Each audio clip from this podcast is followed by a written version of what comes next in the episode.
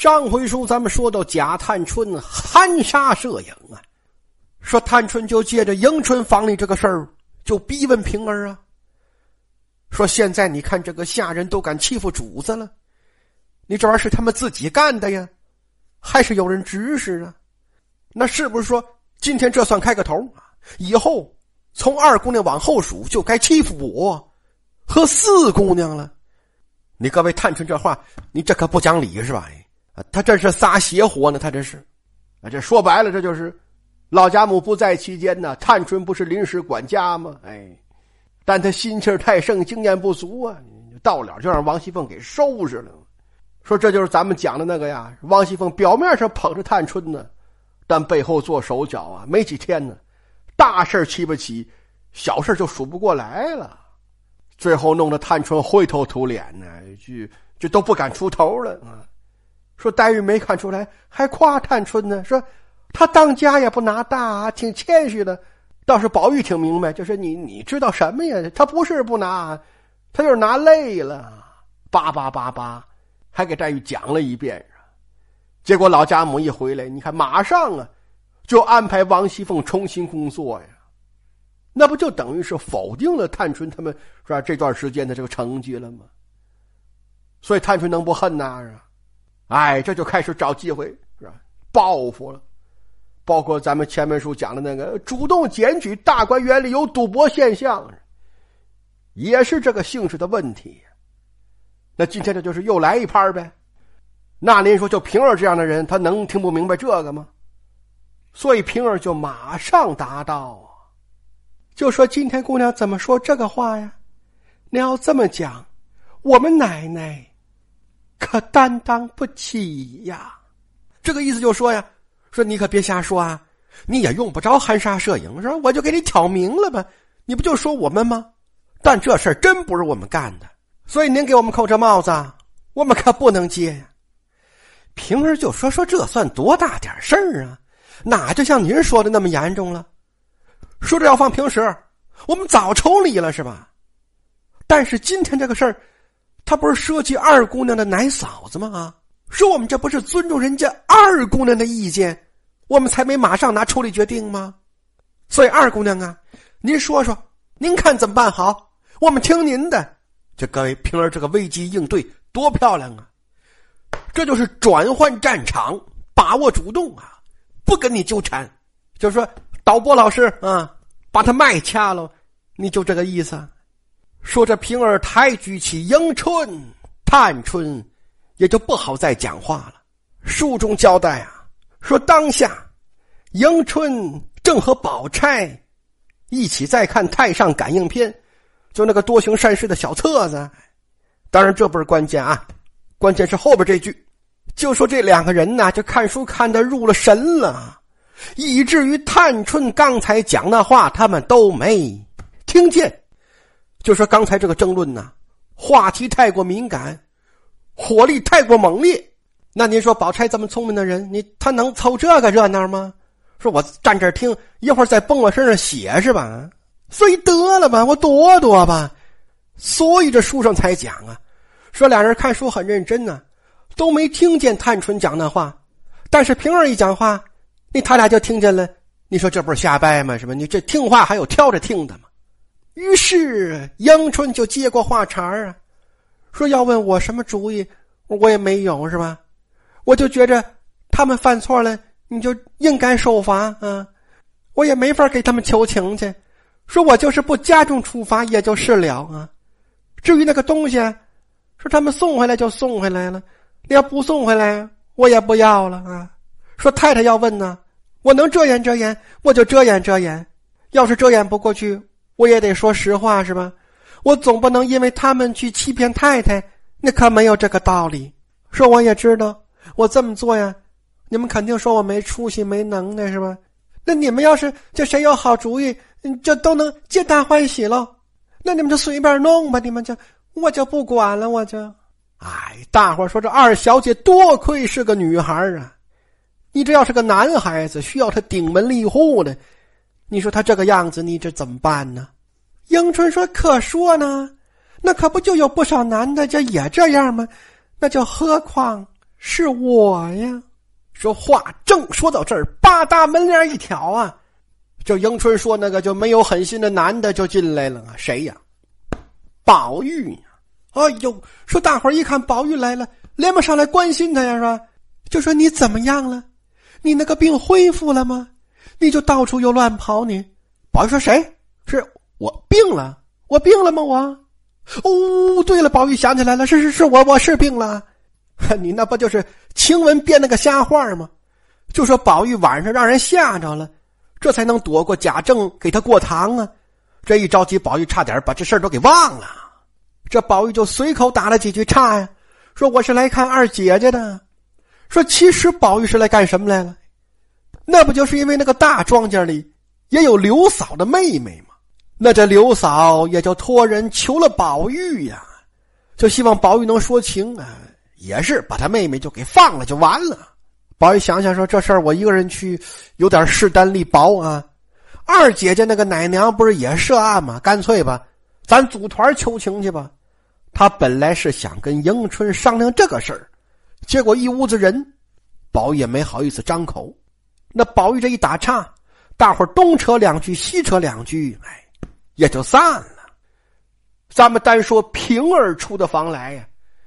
这个祝儿媳妇儿啊，就是迎春奶娘的那个儿媳妇王柱的媳妇儿啊，依然在这里等候多时了。刚才不是把她撵出去了吗？哎，她也没走，就在这等平儿呢。这一看平儿出来了，就连忙上去哀求啊，就说：“姑娘好歹呀，是口内超生吧？就是您嘴下留情啊，先别把我们这事儿跟莲儿奶奶汇报了，行不行啊？”说二姑娘丢了个首饰，我们现在就上当铺把它赎回来去。这您看这么办人，您能不能饶了我们呢？平儿就一笑啊，说你们就是动了那个歪心眼子，就以为是这玩意儿能划过去，可以不用赎，说才把这小事闹大了的。所以快去吧，别说那些没用的了。说这玩意儿拿回来了，我自然就不会再告诉别人了。说祝儿媳妇听罢是千恩万谢。说姑娘，你放心，说赎完拿回来，我们先让您看一眼，是吧？让您心里有数，就绝不让您再为这个事儿是吧跟着受持了呀。平儿说好，那今天晚上我要是看不见这个东西，那那那那别的事儿你可就不能怪我了，是吧？猪儿媳妇说：“您把心就放肚子里吧，我这就办去。”这一转身就一溜烟就跑没影了。咱们不说他，单说平儿。说平儿就回了王熙凤那个小院啊，凤姐就问他说：“三姑娘，找你干什么呀？”平儿说：“没什么事儿，他是让我劝您呢少生气，还问您这两天都吃什么了。”嗯，王熙凤说：“难为着他还想着我是吧？可这一天天的，我怎么我能不生气呀？就说刚才你刚出去。”就有人来检举呀，说厨房那个老柳才是真正的庄稼，他妹妹就是他的白手套啊。这他们就鼓动我收拾老柳啊。可我一想啊，算了，我惹这嫌弃干嘛呀？我呀，就随他们去吧。就平儿说：“奶奶果然如此，便是我们的造化呀。这造化，这哪那么些造化呀？”书中说这一语未了啊。就见贾琏急冲冲闯了进来呀，一进来就拍手跺脚骂着街呀，说这玩意儿都见了鬼了，这个说这叫什么事儿啊？这王熙凤连忙就问说又怎么了？贾琏说又怎么了？这就是撞了鬼了呗呀！说这不就是钱儿吗？说咱们跟鸳鸯借当那个事儿是吧？哎，说这不知怎么着，这就让那边的太太就知道了吧？那边的太太。邢夫人呐，贾琏说：“这不就是刚才吗？说那边太太就把我叫过去了，张嘴就管我要二百两银子，就说过八月十五要用啊。我说没有啊，你你现在府里财政这么紧张是吧？就我哪儿弄那么多钱去？结果太太指我鼻子就骂呀，说你没有钱呢，但是你可会倒腾啊是吗？那怎么我就就说这么点小钱？你就跟我这个德行啊！说你当我不知道啊你啊啊！说你钱儿啊，不才当了一千两的当吗？就那个钱都哪儿去了？说你那么有神通是吧？就你连老太太房里东西你都能倒腾出来呀？那我这点事儿还在话下吗？你就跟我这个样子，说这亏得我还替你呀，就瞒着这个事儿呢。贾琏说：“你说他缺钱吗？他呀，他是没二百两银子的人吗？你他就拿这个事儿敲着我，你说他讨厌不讨厌呢？”呀，凤姐听罢就眉头一皱啊，说：“这个事儿怎么还能传出去？这是谁干的呀？这是啊！”三个人就低头琢磨呀。平儿说：“我想起一个事儿来，说咱们那天说这个事儿的时候啊，身边肯定是没人了，是吧？”但是晚上他们送东西来的时候啊，说老太太房里的傻大姐的娘啊也来送衣服啊，就她是洗衣房的。说我记得当时她还在下房里坐了一会儿，还跟小丫头们聊了一会儿天那能不能是她看这箱子好奇，她就多问了一句，哪个孩子一不留神就给说漏了呢？这也是有可能的呀。贾琏说：“传，说当时下房里都有谁嘛？”就重点是哪几个人跟他说了话了，就都给我搞清楚，全给我带来。这就呼呼啦啦叫进来一帮人呢，地上就跪满了呀。贾琏挨个审问，结果这小丫头们吓得这一把鼻涕一把眼泪，说不可能是吧？就我们上岗之前都进行过保密教育，啊，就说谁问我们什么，我们都说不知道啊。你这事肯定不是我们说的。哎，王熙凤说算了，说我猜。他们也没这个胆子，就别冤枉他们了，就放了吧。说现在抓紧弄钱吧，是吧？那边太太点了二百两银子，而且人家还告诉你说说你这事儿我还给你保密着呢，那你还能不给人钱呢？这王熙凤转身就喊平儿啊，说去，把我那个金项圈拿来，先去押二百两银子，给太太送去吧。贾琏说：“多押二百两，咱们自己也得用啊。”王熙凤说：“用不着啊，说我可没花钱的地方是吧？好嘛，你你们这就就光知道花钱痛快，这拿什么还的呀？还不都得我去擦屁股吗？所以呀，你这玩意儿少借点，少借点吧。啊，那这个就就平儿安排旺儿媳妇怎么倒腾钱，咱们就不细说了。各位呀，这还真是个悬案。”三百年来呀，就研究《红楼梦》的人这么多呀，就没人能对这个问题做出一个合理解释。说多数人呢，你就还是按照这个字面描写是吧？就认为这个事儿还是傻大姐的娘就给传出去的。你各位这都是瞎掰呀！你你这些个人他就不走脑啊！这个呀，说您就想吧，说如果这事真是傻大姐的娘给传出去的。那他顶多传一个，说贾琏就开始倒腾老太太房里东西，也就是这个了。说他怎么可能知道这个东西到底当了多少钱呢？是吧？你这不是曹雪芹就刚给您打个样吗？就说这个王熙凤要拿自己一个金项圈上外头压钱去，说这玩意儿其实是压二百也行，压四百也行的呀。你这就得看当事人跟当铺。当时是怎么商量的，是吧？所以这钱数就只有他们知道啊。那你作为第三方，说你就是看着啊，这谁谁谁拿着这个金项圈进了当铺了，你都说不准人家压了多少钱呢，对吧？那你说，傻大姐他娘，他能多聪明啊？他就看一眼箱子，他还不能翻，就算是翻了。你别说价钱了，就是什玩意儿他都不一定认识，是吧？你他天天吃萝卜咸菜的，他哪认识古董啊？那你说他怎么可能知道这些东西当了多少钱呢？但是你看邢夫人可知道啊？邢夫人就明白告诉贾琏说：“钱儿，你那一千两的当，你当我不知道啊？你啊？那各位您就说，这事儿怎么可能是傻大姐的娘传过去呢？”那不是他是谁呀？三百年来没人说的明白呀。但是今天啊，各位啊，我觉得我能给您一个靠谱的答案啊。那说这能不能说服您呢？哎，别着急啊，一会儿咱们就试试这个事儿啊。眼下，咱们先说说平儿对这个事儿的分析啊，太漂亮了。说王熙凤就说呀，说这事儿本来呀不算什么，是吧？但是麻烦就麻烦在说这个事儿里有鸳鸯啊，而且这个鸳鸯啊，他可是跟那边的太太老爷有仇啊。说这个您各位都知道是吧？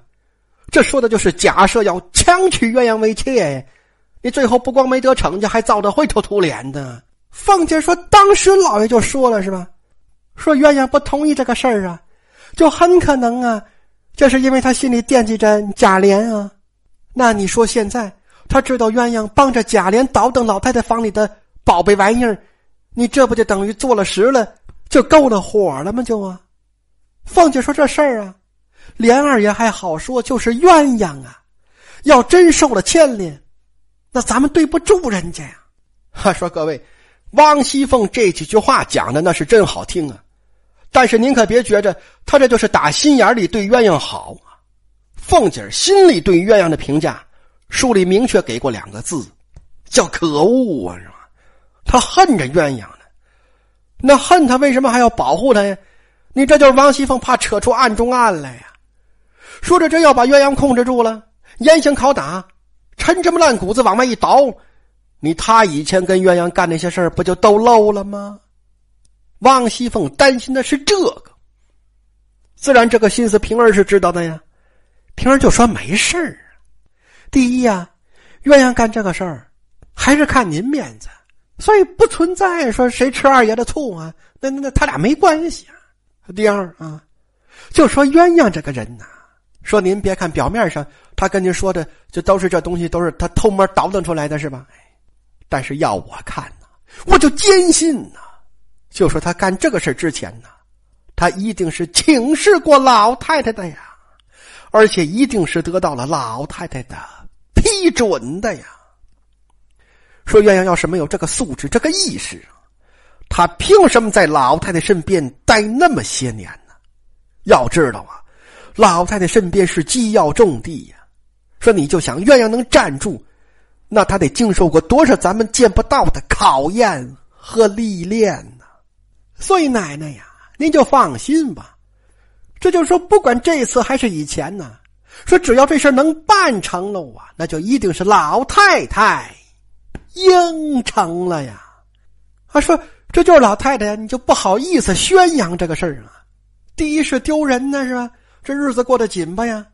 第二更是怕大伙儿啊有样学样是吧？就都来划了老太太来，那不把老太太就给搬空了吗？所以这老太太你这才装傻的是吧？说您就放心吧，就咱们个老太太那可不是个糊涂人呐。凤姐听罢点点头啊，说是这么个道理呀。哎，但是就怕有糊涂人看不明白，借机闹事。这也是个麻烦！谁想到话刚说到这儿啊，就有小丫头进来通报说：“太太来了。”这个太太是王夫人，王熙凤就吓一跳啊，说：“头一次啊！”说以前有事这都是传我过去，这怎么这亲自到我屋里来了？这是有什么事儿啊？王熙凤跟平儿就连忙迎了出来呀。果然一见王夫人。已然是气色更变，脸色都不对呀。说王夫人身边就带一个梯级小丫头，都没多带人呢。看见王熙凤跟没看见一样啊，直接就进了屋了。平儿就连忙倒茶呀。